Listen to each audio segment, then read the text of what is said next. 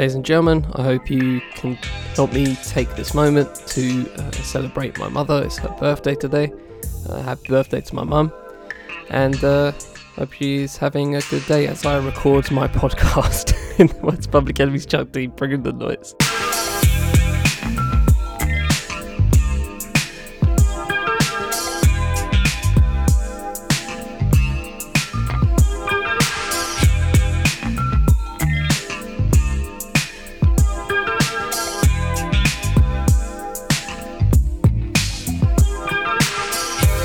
On the Fifth End Podcast Network, I'm Charlie Taylor, and this is What's Good. Welcome back, ladies and gentlemen. Hope you've all had a good week in the circumstances. And this is an eventful day, honestly. Very eventful day. It's my mother's birthday, as I said, and uh, it's actually, uh, the, well, as I record, the inauguration uh, for Joe Biden and Kamala Harris just, uh, I think, finished. I don't know if it, well, they've already been sworn in and that, so, you know, it's been happened, but uh, yeah, so it's obviously inauguration day. Trump left the White House, so just just looking just like a slapped ass as usual. Never seen that dude again. Hopefully, um, you know that won't happen. but, but, yeah, man, it's a, it's a, it's a very eventful day. A very eventful day in a lot of ways. Um, but uh, in terms of the inauguration, I've been I've been seeing obviously stuff. But shout out to Amanda Gorman. Like she dropped some bars I just I just peeped honestly. She she just dropped some heat. Like it's about six minutes long. If you got six minutes, go type up her name. Go give her some love, cause Jesus, she she spat some bars. She spat some bars. So uh, yeah, I, I, I find I find inauguration day that kind of thing a bit like you know performative. It's just like Americanisms, isn't it? It's just like like when when when the prime minister comes through, he just like does a well, they just like take a couple of photos in front of number 10 and then fuck off into number 10. That's it. That's it. No fanfare, no nothing, no ceremony. It's like, it's just get on with it. You know what I mean? I appreciate that. But yeah, inauguration's a bit too much. it's a bit too, bit too showy. Uh, but shout out to Amanda Gorman because she's passing bars. She's passing bars. That was worth watching. That was the only thing worth watching. Um, but yeah, yeah, man. New, new day, new day in a lot of ways. Uh, but uh, we, but you know, the vi- the vibes the vibes never change. To be honest, let's be wrong. not not in the not not in the real world.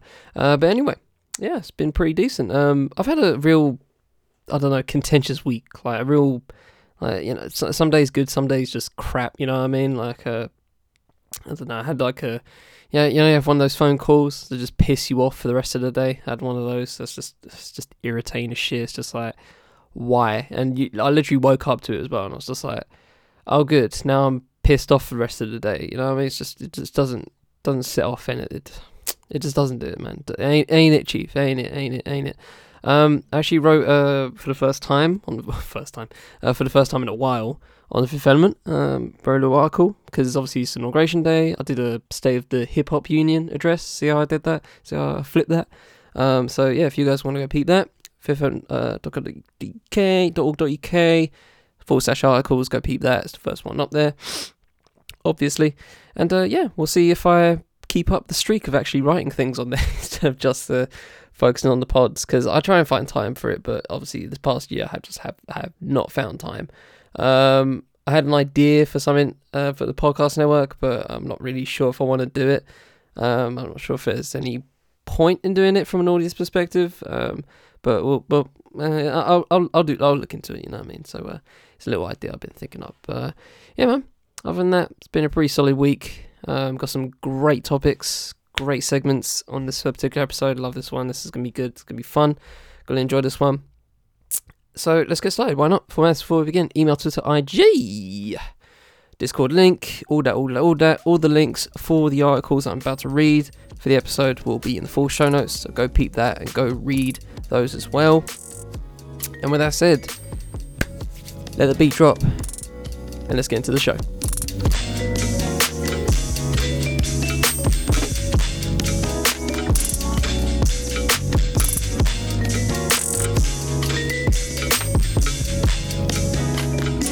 In a week where Trump is impeached for the second time, and uh, he still might get, uh, uh, I guess, banned for life for know, trying to be president again or whatever. Um, if he gets done in by the Senate, convicted by the Senate, we'll see how that goes. Uh, James Harden is traded to the Brooklyn Nets in the biggest NBA trade ever, and it's actually looking pretty good so far. Um, it's been a few games past uh, already, and uh, it's looking pretty good over there in Brooklyn. Looking pretty freaking good, tasty over there. But we'll see how, how it works when uh, Kyrie actually feels like coming back. Uh, it this is great. This is great. I, I saw this. I saw this um, last week, and I was just like, okay. Um, Italy's largest organized crime trial in more than three decades begins. Get this, with prosecutors bringing in charges against 355 members of the 'Ndrangheta uh, crime network. How the hell are you gonna do that? Like you watch all these mob movies, right? And they, they can't even get one person locked in. You know what I mean? They're gonna try and do 355. Man, they must have them dead to rights if they're gonna, if they're doing all that. That's crazy. Uh, more than two million worldwide have now died from corona, and as of this, as of today, Wednesday, the 20th of January, UK reports 1,820 COVID deaths, the highest daily toll so far. Salute, UK. We are leading. Salute. Well done, guys.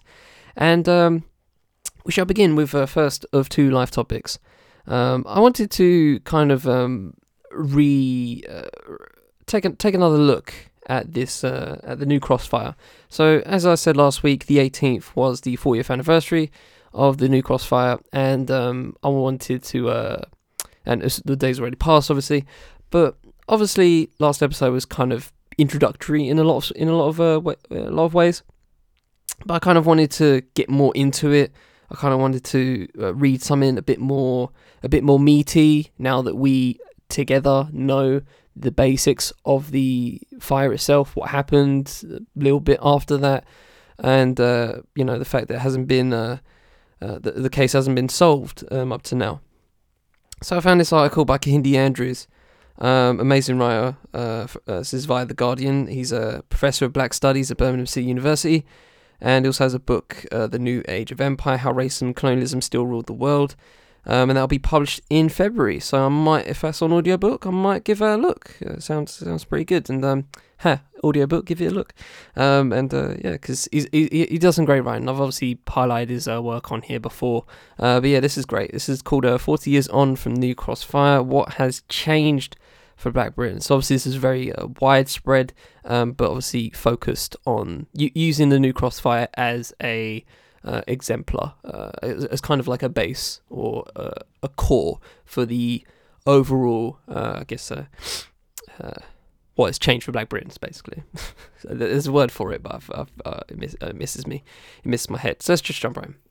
This is a lengthy one, um, so I'm going to maybe skip a few paragraphs here and there, um, but we'll just see how it goes um, in terms of just how I how I read it, how I enjoy if I enjoy reading it, or if uh, you know if any of the details I can skip over uh, for any reason, just for the sake of time. But uh, I might maybe just go through it all and then just uh, edit afterwards. I'm not sure. We'll see. Uh, anyway. Although it happened before I was born, the New Cross fire in 1981 and the National Black People's Day of, Af- of Action follow- that followed are landmarks in my identity. Growing up in a Caribbean family in the 1980s, they are a part of our collective memory.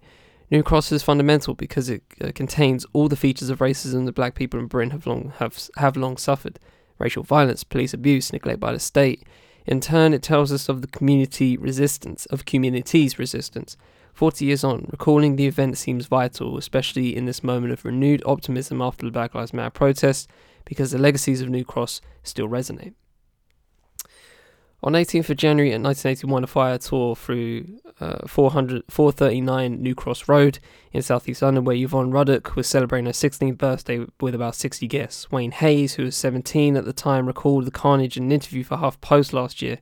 He described how dozens of teenagers and young people trapped upstairs in the house after the stairs collapsed resorted to jumping out of second floor out of second floor windows. How it was so hot, quote, people's skin was peeling back, unquote and how the the aftermath he in the aftermath he had 140 skin grafts. He shattered 163 bones and has been has been classed as disabled ever since. 13 young people were killed, more than 50 injured, and one guest, Anthony Berbeck, died two years later at the age of 20. Many believe he took his own life as a result of the trauma that night. Filmmaker uh, Menelik Shabazz was 26 at the time and had been living in London since moving as a six year old from Barbados. To chronicle both the fire and the community community response, he made blood uh, go run. Blood R go run. If I said that properly. Quote, it was a historic moment that was uh, important to document, he says. The film includes testimony from uh, Amza Ruddock, whose children Yvonne and Paul both died. Quote, Every time I close my eyes, I can only see the fire, and the children were screaming. Uh, children were screaming, and when they stopped screaming, I said, Oh my god, they're dead, unquote. Shabazz describes his reaction as similar to the experience people felt at Grenfell. Quote, It's a shock to our system to know that 13 young people ended up dead during a birthday party. People were very angry and upset. Speaking to him, uh, unquote, speaking to him and others, it is clear that the anger remains palpable. Shabazz says it was a racist attack, and it is widely uh, it is a widely held assumption in black communities that the fire was started by fascists, most likely using a petrol bomb. A second inquest in 2004 accepted the fire was started deliberately, but rejected that it was racist attack.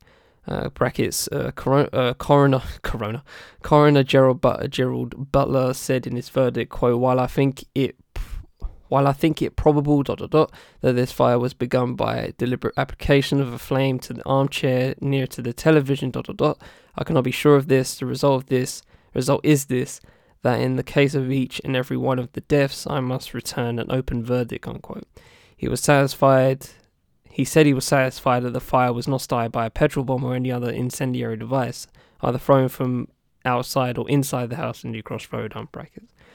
No one has ever been charged uh, in connection with the fire, and the case remains unsolved, leading to a complete lack of faith in the official investigations. Collectively, we remember this event as the New Cross Massacre, where there have been has been no justice for 14 black young people. Local history appeared to support the theory that the fire was a racist attack. Ten years before, in 1971, a Caribbean house party had been attacked by a firebomb in Sunderland Road, nearby Forest Hill, leaving 22 injured. and leaving three years, and just three years before, in 1978, Deptford's Albany Empire uh, Community Theatre was burned down, with the National Front claiming responsibility.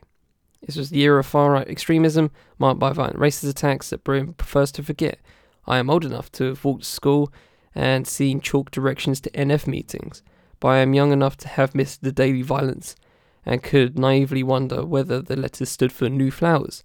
Chanté Joseph, who is writing a book on uh, British black power, stresses the need to remind people that in recent history, quote, white people in this country made bombs and threw them at us, unquote.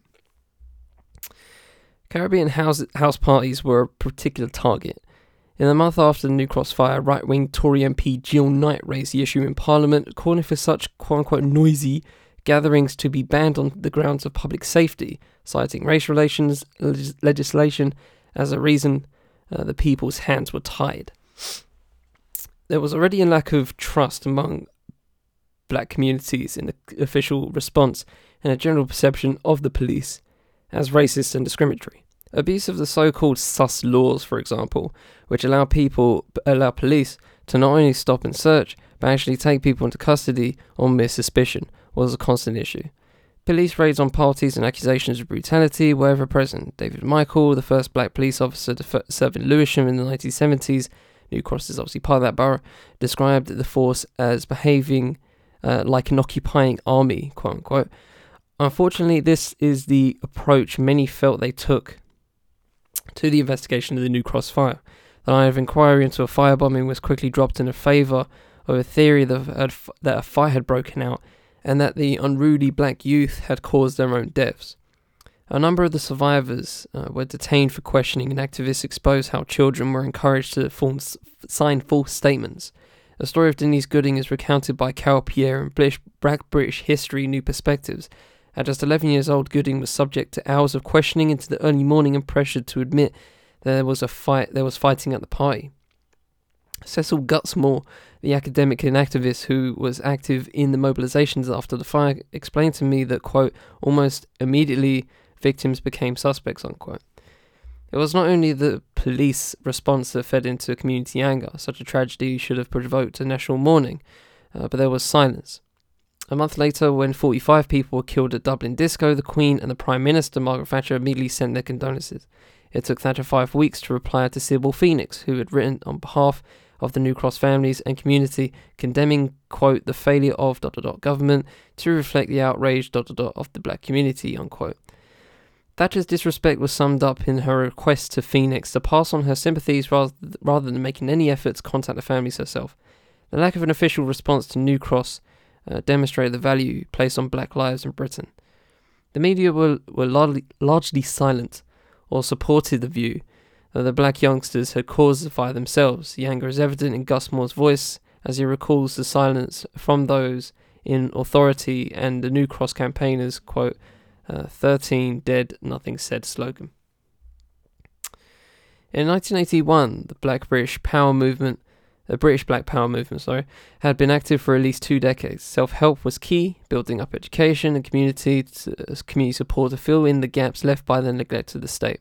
When I interviewed Leila Hassan Howe, who in 1981 was deputy editor of Race Today for a profile last year in Guardian Black in the Guardian's Black Lives series, she explained that by the time of the new of New Cross, there was quote a militancy in the black population, and we had to take a stand unquote. As part of the Race Today collective, Hassan Howe, along with her f- future husband, activist Darcus Howe, John La Rose, representing the Black Parents Movement, Roxy Harris, and others, arranged a community meeting at the local Moonshot Club following the fire. She remembers that they were expecting 70 to 80 people, but more than 300 turn up, and she quote realized that there was this was a movement of change, something different has happened unquote. Out of the meeting came the new Cross Massacre Action Campaign, NCMAC. Support was so widespread that 50 pounds of the 19,000 pounds raised uh, for the families came from black prisoners at Wormwood Scrubs. Weekly meetings were held and momentum built up for the National Black People's Day of Action, which was to be eight, an eight hour event on the 2nd of March 1981. Gutzmore remembers that they were, they were keen not to, quote, rush into the march. We needed to give ourselves time to organise and mobilise properly, unquote. Hassan Howe explained that they were eager explained they were eager to make sure it was, quote, not traditional left wing demonstration, unquote, where they marched, had no impact had no impact, and then went back to their lives. They chose a Monday to march from New Cross into central London to, quote, disrupt the working day, unquote. Trinidadian intellectual CLR James had an important impact on the Black Power movement in Britain, and Hassan Howe recalled his advice to not, quote, assume that London is Britain, unquote. Making the day a truly national event was a priority, and Darcus Howe toured the country. He was aided by a Professor Gus John, one of the foremost black voices on education in Britain. Overall, more than 70,000 leaflets, 10,000 posters were distributed nationally, and John arranged for more than six busloads of protesters from Manchester alone. The weeks of planning play- paid off, and more than 20,000 almost exclusively black protesters uh, marched across London, for Darcus Howe, the day was, quote, black organised, black led, and you felt that, unquote. Gus remains struck by the memory of the march, quote, going under the bridges in South London, the echo of the voices coming back from the crowd, unquote, describing the scene as, quote, really quite extraordinary, unquote. As they marched with chants such as Black People United will never be defeated, Hassan Howe recalls that, quote, people just joined in, unquote, swelling their ranks. Some abandoned work for the day, and thousands of school age children took part. The media were a key target, and Gutzmore remembers, quote, marching up Fleet Street with high rise buildings on both sides, funneling the sound we were making, unquote.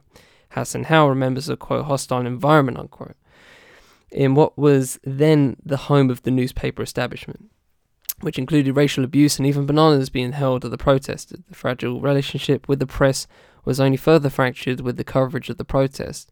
Throughout the entire day, there was one flashpoint with the police at Blackfriars uh, Bridge. Although the route had been agreed, the police erected a cordon as the march approached. Gutzmore remembered thinking that we will go no further, but, quote, a whole heap of young men much braver than me were saying onward, forward, and we would just and we just went through their line, unquote. Taking on the police and winning was a key source of pride in the folklore of the march. The press the following day focused on pictures from Blackfriars Bridge, which headlines such as When the Black Tide Met the Thin Blue Line, that's from Daily Mail, the Day Blacks Ran Riot in London, The Sun, and Rampage of a Mob in the Daily Express. Because, of course, those three newspapers would put stuff like that. Not much has changed on that front.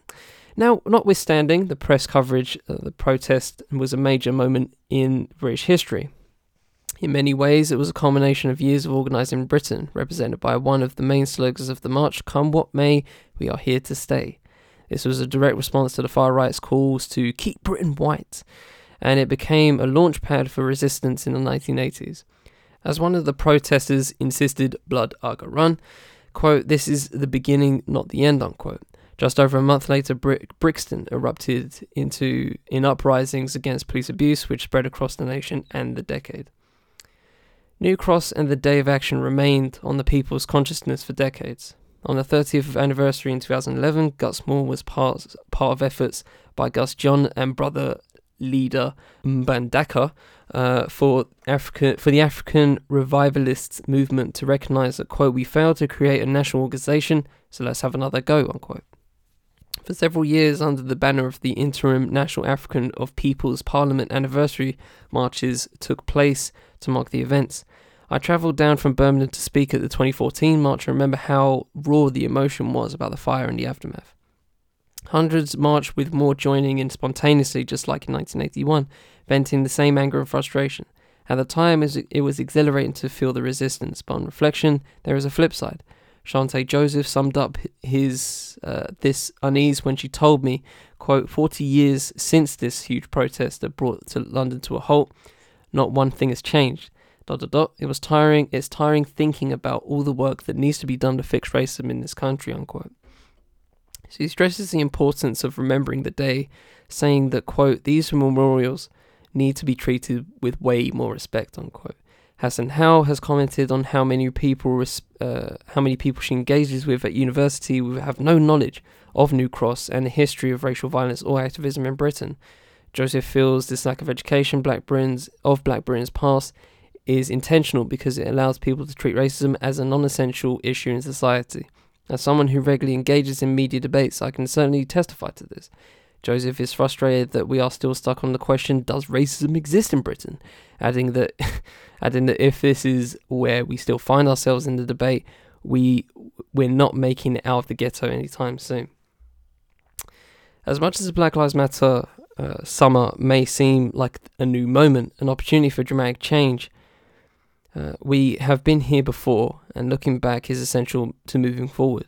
The National Black People's Day of Action was the crest of, sub- of a substantial wave of black power mobilization with ripple effects across the decade that, ca- that crashed into the rocks of Thatcherism, individualism, and the myth of equal opportunities. It is ironic that the very gains of the black power movement created in, ac- in access to education, employment, and society are the same factors that led many of us to look for alternatives to mass grassroots political activism. Put it this way 40 years ago, I would not have been a university professor writing this piece for a national newspaper. The day of action after New Cross was supported by black university students who were gaining their first significant foothold on campuses. Joseph warns that, quote, people need to learn to be comfortable with being uncomfortable, unquote, and that if we are he- heeding the lessons from New Cross, then that unease should remain palpable. Token PR gestures, diversity schemes, and anti bias training will not be our salvation. Gutzmore dismisses that the idea of current of the that the current moment uh, is a time for optimism. He advises you, quote, can't be optimistic. All you can do is organize to the best of your ability in whatever circumstance you find yourself, unquote. Out of the ashes of the New Cross fire, we saw the spirit, determination, and organisation of black communities across Britain. If we take one lesson, 40 years on, it must be that, quote, black people united will never be defeated, unquote. wow, that was tough. That was that was that was tough. Uh, that was a full read. That's the entire thing, um, and I'm just honestly just very glad that you know I, I managed to get all that through in about 20 minutes. Um, there's a lot of thoughts to that, um, and it's something that I gleaned from. Uh, it's kind of it's, it's it's similar to their attitudes towards um you know, optimism and just, uh, you know, trying not to take the foot off the gas, I guess.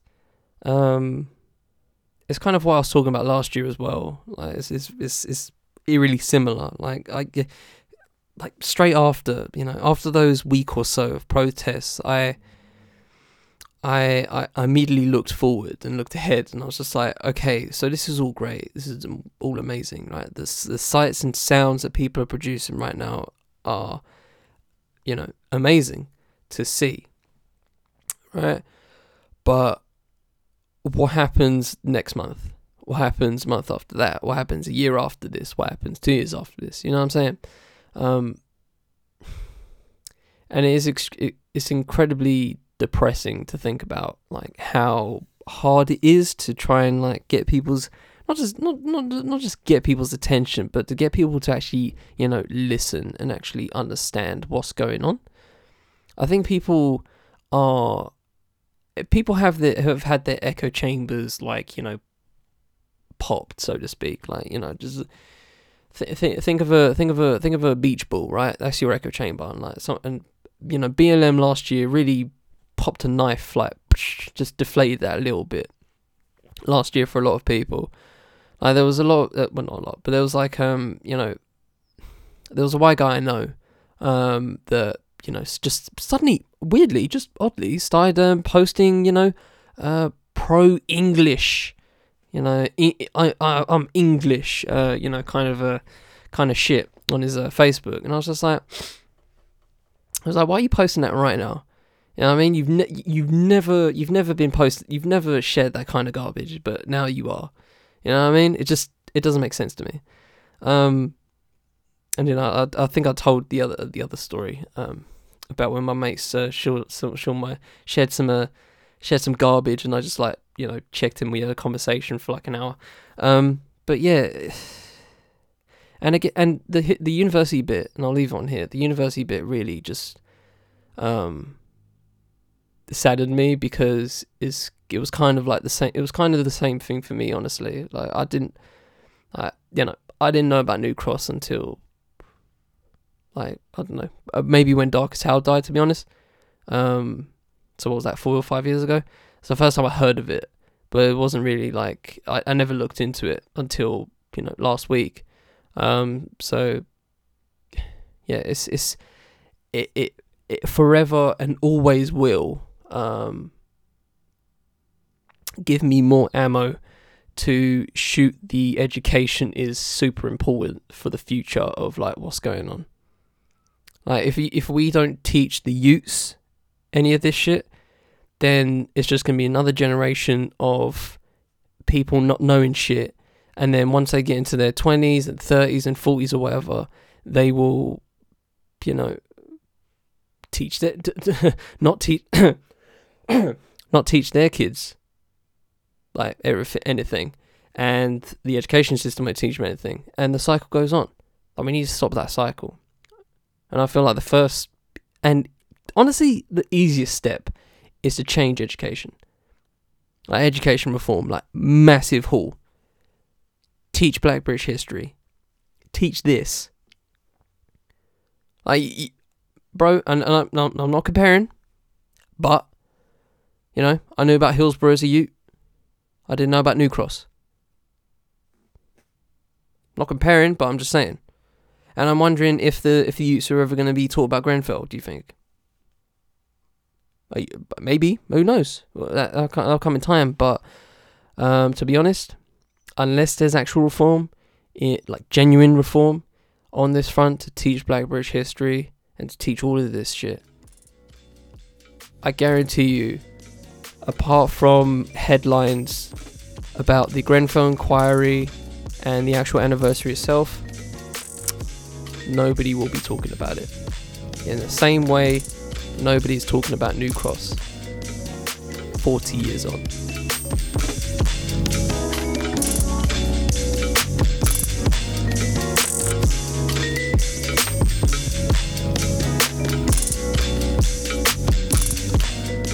Okay, let's uh, get on to something more, a little bit more light, and uh, we'll move on to sport. So this is, oh, this is great. This is great. This it's just, it's just, it's just fucking amazing. So um, the Australian Open is uh, coming through soon. I forgot like the specific days, um, but it's coming. Uh, so it's so prevalent that uh, Novak Djokovic of all people is coming through to chat some bullshit. Uh, which is always great. Your your this is your reminder, your yearly reminder that Novak Djokovic is a complete and utter fucking tool. Um, so uh, this uh, I can pick any article to be honest, um, but this is from Eurosport. Uh, just grab this one. It's called uh, no no special treatment Novak Djokovic quarantine requests rejected. This is by James Walker Roberts. Um, so this is great. If you haven't heard this story, amazing. It's just it's just great. And if you guys remember last time I talked about Novak Djokovic, which was a few months ago, um, I think around US Open time, I think. Um, he was talking just utter shit, and obviously he spent the whole of whole year when everyone was in lockdown the first for the first time, and you know going around, you know hosting charity events, and then like a load of tennis players caught corona um, off one of his off the back of one of his uh, fucking stupid ass charity meets. And uh, yeah, I think uh, uh, was he anti-vax? I don't think he went that far, but he was just like, I don't know, he was just very lax about it. It was just irritating. It's just like such tool attitude. But this one's just, oh, just, just after a year, after nearly a year of this, he's still doing, he's still doing this bullshit. So let's let's just get into this one. Victoria Premier uh, Daniel Andrews has firmly ruled out making exceptions to quarantine rules for Australian Open players following a list of proposals from Novak Djokovic. With 72 players in a two week hotel quarantine after positive tests on flights to Melbourne, it was reported that world number one, uh, Djokovic, asked for better food, more fitness equipment in rooms, and uh, support and potentially shortening, isola- shortening the isolation time, among other things. Uh, however, Andrew says uh, there will be, quote, no special treatment for the world's uh, top tennis players. People are free to provide lists of demands, but the answer is no uh, he said.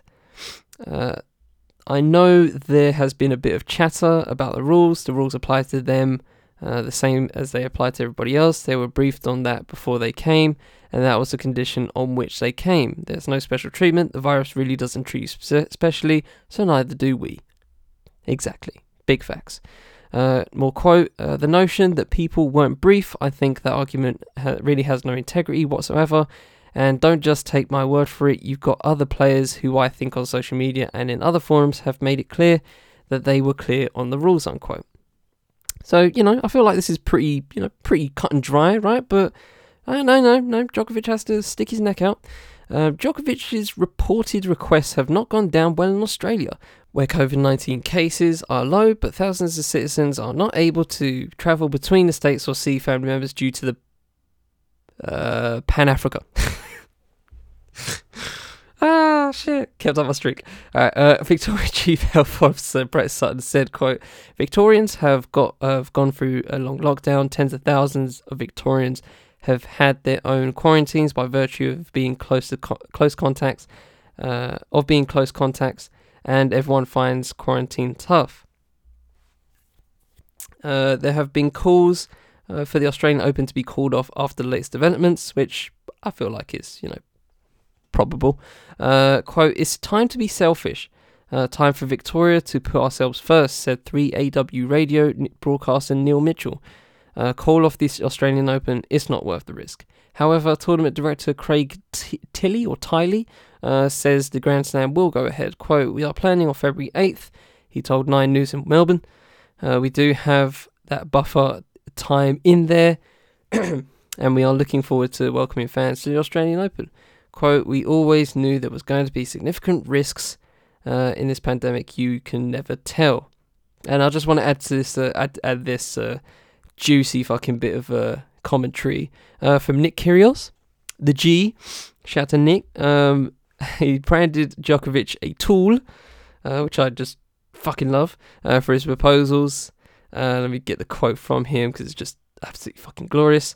Uh, da, da, da, okay, yeah. So let's go. let's go into this article right here. So, former Australia uh, Davis Cup player Sam Groth slammed Djokovic for a quote self- selfish political move, and Kyrgios has joined him in the criticism. 25-year-old also took aim at Bernard Tomic's girlfriend Vanessa Sierra, who has been documenting their hotel room quarantine on social media and complaining about a number of issues. Quote. Djokovic is a tool, wrote Kyrgios on Twitter. I don't mind Bernie, but not Tomic. Uh, but his missus obviously has no perspective. Ridiculous scenes. uh, Kyrgios accused Djokovic of lacking leadership and humility. Uh, the Australian has not played since last year, but is expected to make his comeback. Yada yada yada. I, I just love it. I just I just love it. I love I love Nick Kyrgios just absolutely just just fucking just going in. Like you know he's not he's not the biggest player, right? Obviously, like obviously it's Djokovic and Now Federer, right? But um, the fact that Kyrgios just doesn't give a fuck. He never gives a fuck. He just speaks his mind. I love it. I love it. You, tennis needs some, t- tennis needs more of that. Let's be real. Tennis needs much more of that. Djokovic being a tour right here just don't make sense to me. Like you, you, you, you. How stupid can you be? You, you're seeing all of this go down, right? If you did, if you weren't briefed, right, which I highly, highly assume he was, right. I, I don't think there's any doubt that he was briefed before he flew in, right. But for all this, you know what you can do? Let me breathe in for this one. You can leave. Grab a plane and leave. You clearly don't want it that hard. Like, just everyone's going through the same thing, bruv. Everyone's going through the same thing. Like, uh, people complain at this point doesn't make sense to me. Like, a list of demands, or what, bruv? Or what? Are you gonna leave? Right, no, shut up then. Like, oh, man, I'm sick of people like this. I'm sick of people like this. Absolute tool behaviour. You lot have no fucking idea how much I'm sick of these people. Like daily, I'm seeing these people just chat out utter bollocks. Like, and, it, and, it, at least it's going like, I don't know, I don't know his stances on masks. I bet he ain't a mask wearer either. Like, but if he's on that level, fuck me, man. Just oh, give it a rest, my guy. Give it a fucking rest. If you don't like it, if you don't like the rules that are being set, and they are completely logical rules, in my view, bro, dip, dip out, leave, quit chatting shit. Yeah, uh, uh, and I think he has this um complex right where he thinks he's he, he thinks he's speaking for tennis, isn't it? He, he thinks he's speaking for eh, for everybody. He's like, I'm the world number one, so whatever I say, everyone else thinks the same thing. Nah, bruv. I mean, probably, yeah. I mean, I, I, mean, yeah. Of course, everyone would love to not be in a hotel for two weeks, but it is what it is, bruv. Live with it. And again, for the final time, if you don't rate it, say it with me now. Leave. Fucking leave.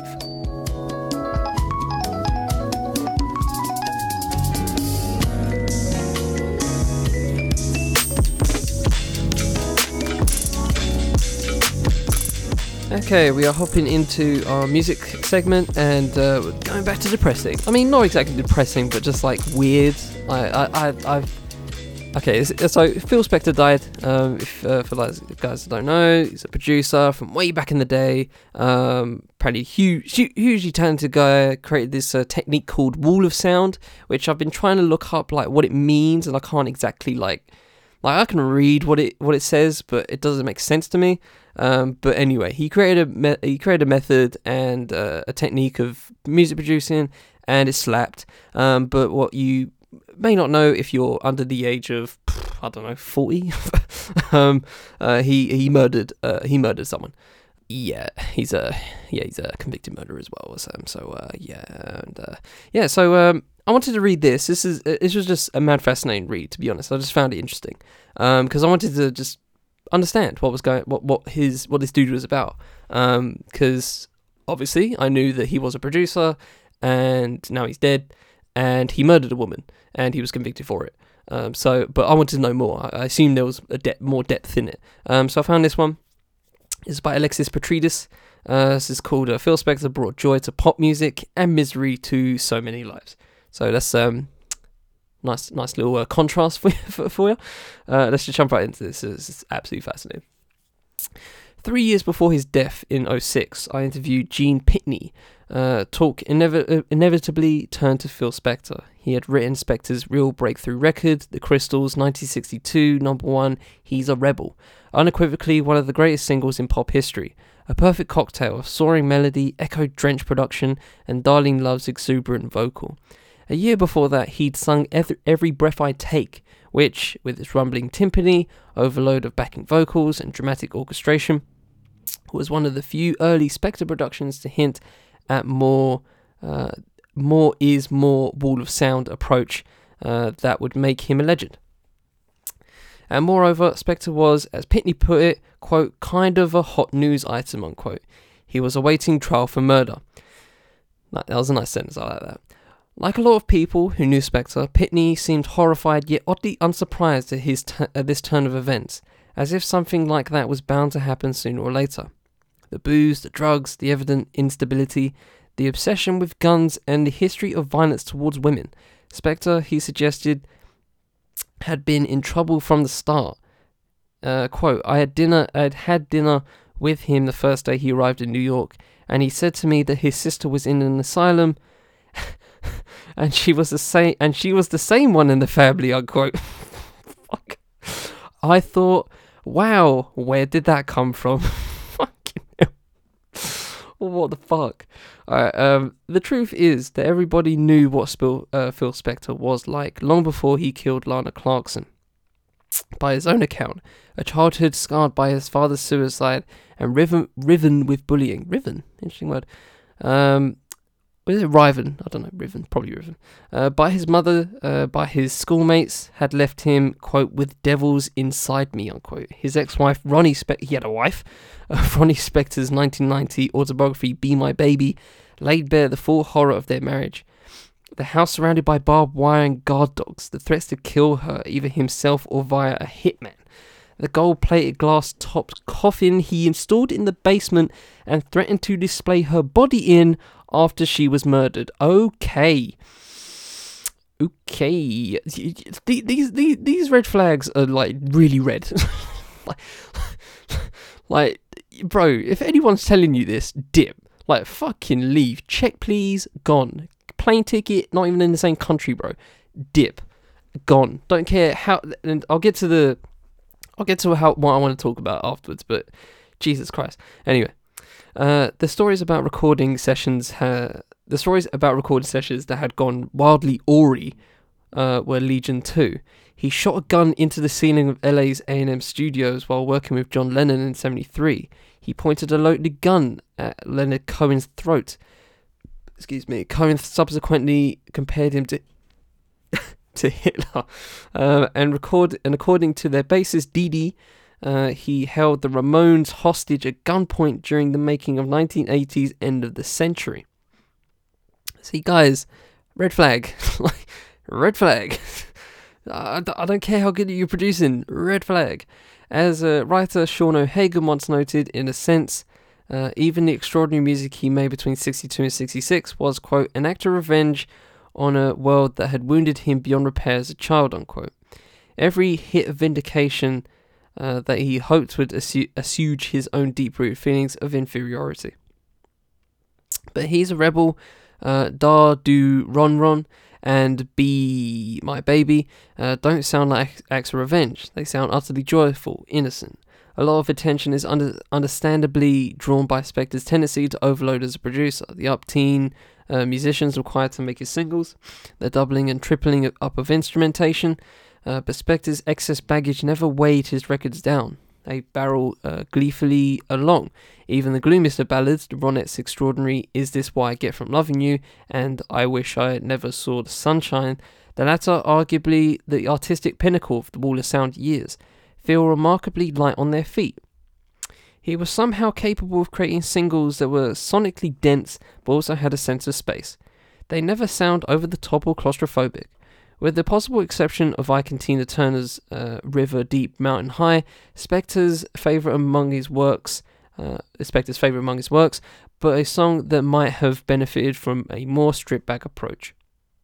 Yeah, yeah, that's that's what we need to talk about, Alexis. Yeah, we need to that's what we need to talk about now. How uh, how light his shit is. That was a weird fucking paragraph. I know what he was. I know what he was going for there, but it's just like you do all of that red flag shit, and he's like, his stuff is surprisingly light. So Okay, and um, anyway, the US failure of the latter, uh, yeah, the US failure of the latter sent Spector into a tailspin from which he never truly recovered. His next high-profile job on the Beatles' Let It Be was a mess. The source material wasn't their finest. John Lennon memorably called it the shittiest broad of bad load of badly recorded uh, shit with a lousy feeling to it ever. Uh, but nevertheless, Spector submerged good songs in inappropriate orchestral and choral syrup. His production of George Harrison's All Things Must Pass was similarly controversial. quote, too much echo, Eric uh, Harrison complained years later. His son Dhani uh, claiming that, quote, the making of the album uh, sound clearer uh, was one of my dad's greatest wishes, unquote. But his work on Lennon's Plastic Ono band and Imagine albums was fantastic, stark, minimal, the opposite of what you might expect, with only the fabulously explosive drums on the 1970 Instant Karma, an echo of his 60s work. The rest of his career yielded only scattered moments that suggested his former greatness, most notably the tracks he recorded for Dion's Born to Be With You in 1975. He ended his recording career being fired by, of all people, British indie rock band Starsailor. At the time, it seemed uh, an ignoble, ignoble fate, uh, for someone who had once presided over a succession of era-defining classics, whose work spurred Brian Wilson into creating the Beach Boys' Pet Sounds, regularly heralded as the greatest album of all time. Oh, okay. Hmm. I, I need to listen to the album before I actually like say anything about it because everyone I've heard, uh, you know, I think it was in Rolling like number two in Rolling Stones' 500 Greatest Albums when they rehashed it recently, and I'm just like, really, does it slap that hard? I need to listen to it. Uh, and uh, whose 60 sound you heard echoes of everywhere, not least in the blare of Bruce Springsteen's E Street Band, but as it turned out, far worse was to come. So that was a weird fucking article, right? I must admit that was a weird fucking article. But the the reason I wanted to talk about it and the reason why I chose it was um, I, f- I find it so fascinating the the the levels people um the levels people uh, allow for crazy shit and crazy people as clearly this dude was. This dude was damaged, clearly fucking damaged. Um, to allow him to create.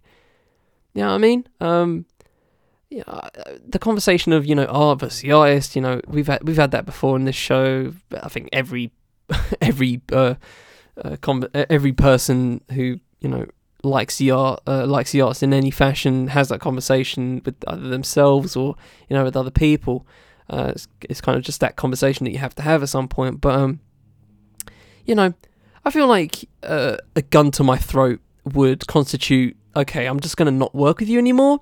You know what I mean? I feel, I feel like I feel like for this guy Phil Spector, who you know, thankfully dead, um, but I just find it odd that people was was the shit was the shit did the shit really slap that hard? Did, did you have to go th- to those lengths? You know, I mean, we, we we can. I'm sure you guys um have, uh, uh you know, your favorite band or musician or whatever, and you know, uh, especially the throwback ones where you know they oh we, we, we did coke and and then recorded this hit in like two seconds like you know what I mean? Like everyone's heard those kind of nutty stories from rock bands and rappers and you know songwriters whatever producers right? We've we've all heard those crazy stories that people that music people like to tell but I feel like I feel like there's a line and for me a gun to the throat is probably my line a gun in any sense is my line. I'm just like, why is that in this room? yeah, I mean, just I mean, immediately ask questions. Uh, hold up, uh, why is that? Why is that? Why have you got a handgun in in in on the table? You know what I mean? Just immediately asking questions, immediately uh, throwing them red flags in my head. Woo woo. That's literally what I'm about. Um, so I feel like you know, th- there's a lot of concessions that I feel like um, artists have, and I feel like for people like uh, you know Miles Davis, for example, who obviously um, had a lot of problems uh, in his life. The recordings weren't part of it. And I'm saying that very slowly because I don't have the knowledge to actually back that up. If anyone wants to prove me wrong on that front, please do. But I feel like the outside stuff that people, uh, I, I, feel like the stuff that people know him for neg- in a negative light happened outside the studio. And again, that's not me as an encyclopedia as, uh, on Miles Davis. I am not an encyclopedia on Miles Davis. But when it comes to his negative shit, most of it happened outside the studio. I don't.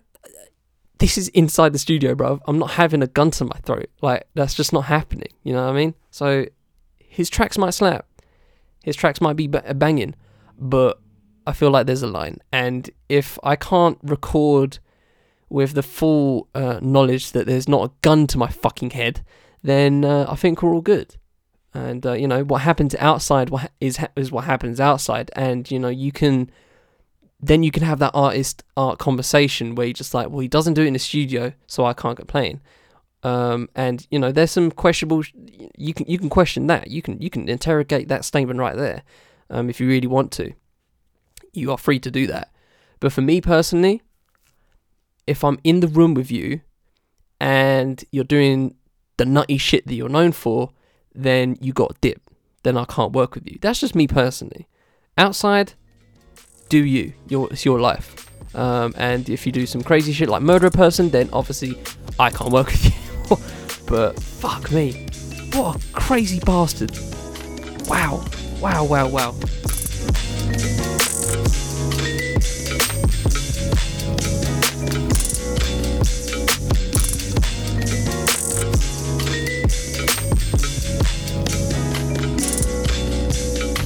Okay, so we finish up with uh, second knife topic, and uh, this is all about Facebook. Yay, we're doing it again. Uh, but this time it's different because, um, you know, as, as you guys know, I uh, well I deactivated my Facebook. I do not come up on the on on, on it now. Uh, according to my mate, he says, uh, "Oh, your profile's gone." I'm like, "Yes, good job. Thank you for telling me." Um, but now with the recent WhatsApp news. Uh, if you guys don't know, they were going to change their privacy policy, and uh, it was, you know, weirdly worded, and people, uh, you know, immediately went to the road of, uh, oh, great, Facebook's going to get our data um, via WhatsApp, and uh, you know, we're just we're just fucked on that front. And um, I've been recently trying to push people into um, persuade people, I should say, into uh, getting Signal instead. It's another mes- messaging app. Uh, entering encrypted like WhatsApp.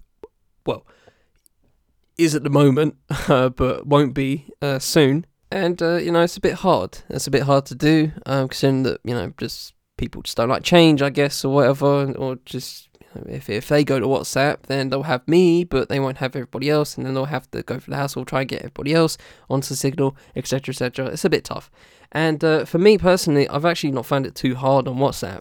Um, I even got my mum on it, like literally as soon as I told her about it. She she threw my phone at me. I just mentioned Facebook data. She just went, take it, take it, take it, put what, do whatever you want with it. um, so you know, take take take my mother's uh, uh, road of uh, enlightenment, guys. Um, my dad did it very quickly. He saw the news himself and he did it.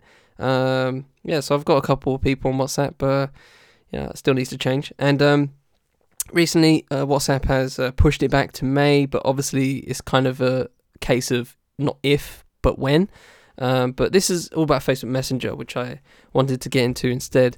Uh, so this is called uh, Facebook. Uh, why you should stop using Facebook Messenger after privacy backlash, uh, because um, it's re- the the hard part for me is is Facebook Messenger. Like I have I have a lot of people on Facebook Messenger, as you can imagine. Um, as a 24 year old that uh, was, you know, that whose first social media uh, account was Facebook. Um, so yeah, there's a lot of people on there of of of uh, different uh, of different times in my life, of course. Um, so yeah, that's that's gonna be tough, but we'll see how it goes. I got my I got my best friend on it, so on Signal, so I'll take that. Um, that's kind of the only person I chat chat to uh, on Messenger daily. But yeah, let's just talk about this one. Uh, this is uh yeah, the title. This is via Forbes. This is by Zak Doffman. Uh, so jump right in. If you're one of the Facebook Messenger's uh, 1.3 billion users, then the sudden WhatsApp backlash should serve as a stark warning. Yes, Messenger's data harvesting is significantly more alarming than WhatsApp's, but worse, uh, there's now another serious new problem that may convince you to leave. Uh, God, these ads are horrible. Stop. The scroll to continue with content thing is horrible. I hate it.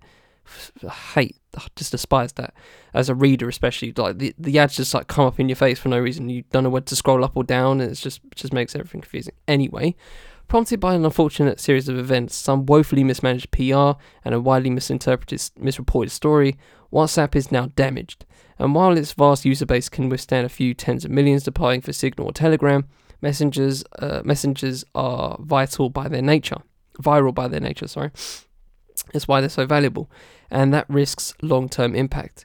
If every departing user encourages just 5 to 10 of their friends to do the same over the next year, which I'm planning to do, uh, then the numbers build. And if enterprises ban the use of WhatsApp for work related messages, then those numbers build even faster.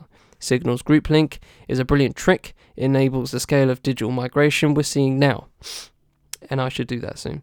Uh, Facebook Messenger has watched on as this train wreck series of events have unfolded, has unfolded for its sister platform, but the damage it risks, uh, but the damage it risks is even greater. WhatsApp was already on the back foot before its disastrous terms and service change, contesting the negative headlines that followed Apple's privacy labels. Yes, WhatsApp looked bad compared to Signal and Telegram, but it looked truly angelic compared to Messenger. In reality, the WhatsApp debacle has distracted attention away from just how bad Messenger's invasion of privacy of your privacy is. There is no justification for it. We all know Facebook makes a living from our data. That's how we pay for its free services but there does not need to be but there does need to be a limit. If we find ourselves in a place where Facebook says we'll take everything we can get our hands on and we say yes, that's fine, then what does that say about us and the value we place on our privacy, on our own privacy? WhatsApp's main defense against backlash has been, quote, we cannot see your private messages, dot dot dot, and neither can Facebook, unquote. No such luck though if you're a Messenger user. Facebook admits that it monitors the content sent in private messages between users, and Facebook definitely does share all its metadata with itself, another claim WhatsApp has contested for its own users and metadata. We saw a perfect illustration of Facebook Messenger's scant regard for your privacy when researcher Tommy Mysk and Taj Haj Talal Taj Haj Talal Haj uh, of iOS clipboard fame disclosed that it was downloading private file attachments sent between users to its own servers as well as links to file shares and websites. I need to get off Messenger stat. This issue with Messenger accessing your private information is easily solved. That's what end to end encryption is all about. Your personal messages are protected by end to end encryption, eh, WhatsApp emphasized in its fight back. Quote, We will never weaken this security, unquote. Messenger users can also benefit from this same level of security, but only in quote unquote secret conversations. Unlike WhatsApp, uh, though this only supports messages between two people, not within groups, and not switched on by default. When it's selected, wait, wait, wait, wait, wait, wait, wait. Well, unlike WhatsApp, though, this only supports. Okay, okay. I thought it said, I thought it was in hinting that WhatsApp doesn't do it for groups. I was about to shit myself then. Okay. okay. Right. False alarm. uh, when it's selected, it stops Facebook snooping on your messages and downloading your links and attachments.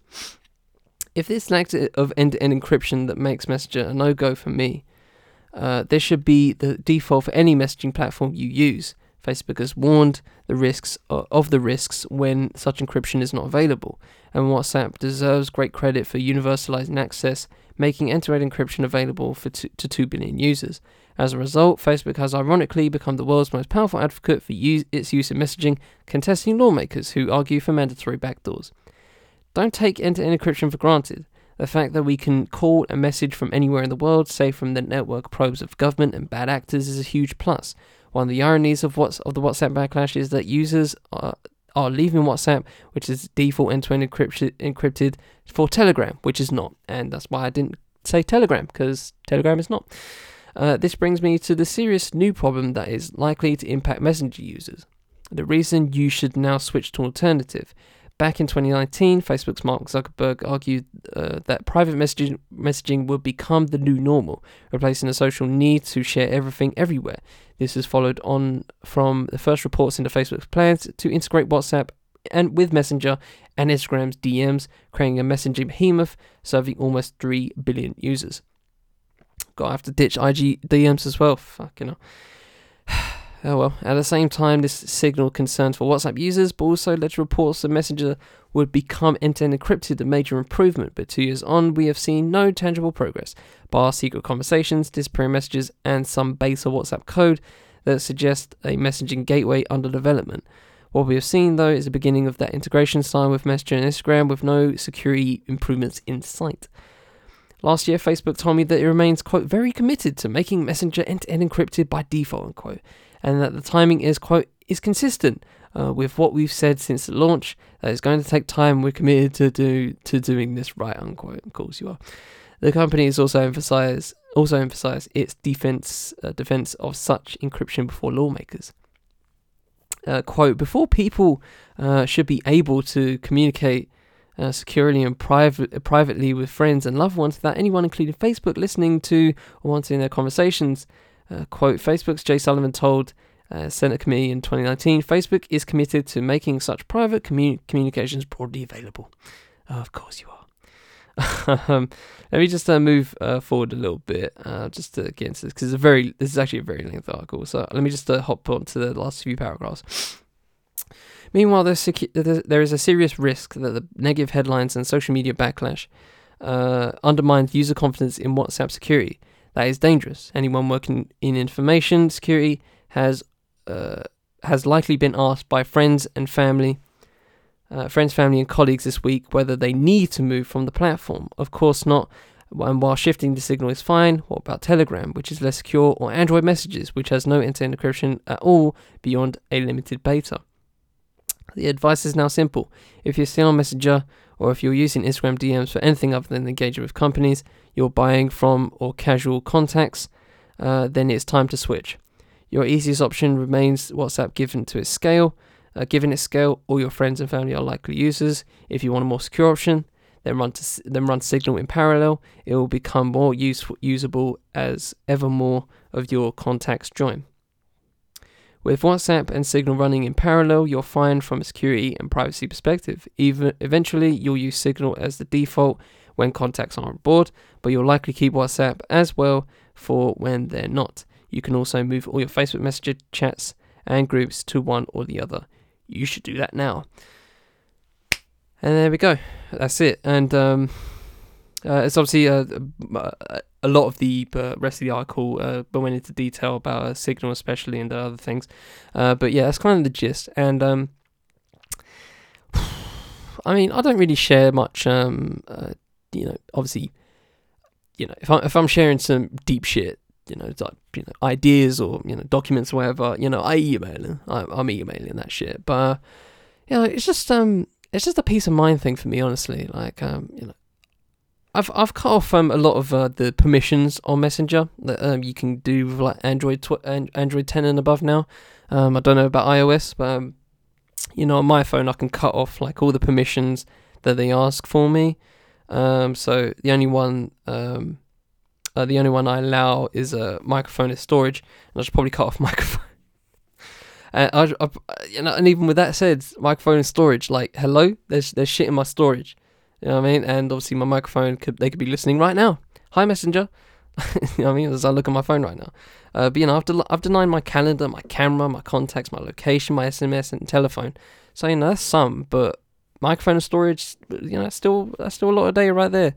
Um, in in a lot in a lot of ways. So um, I don't know, but Uh, you know, a, a, a mate told me uh, last night that he was he's going to try and get his uh, whole family on a signal, and they're all on WhatsApp, and uh, and I just told him good luck, uh, because I mean I put the I put I did the fear of God, uh, you know, um, thing into my into my mum, and uh, she was just like, no, no, no, no, no, no.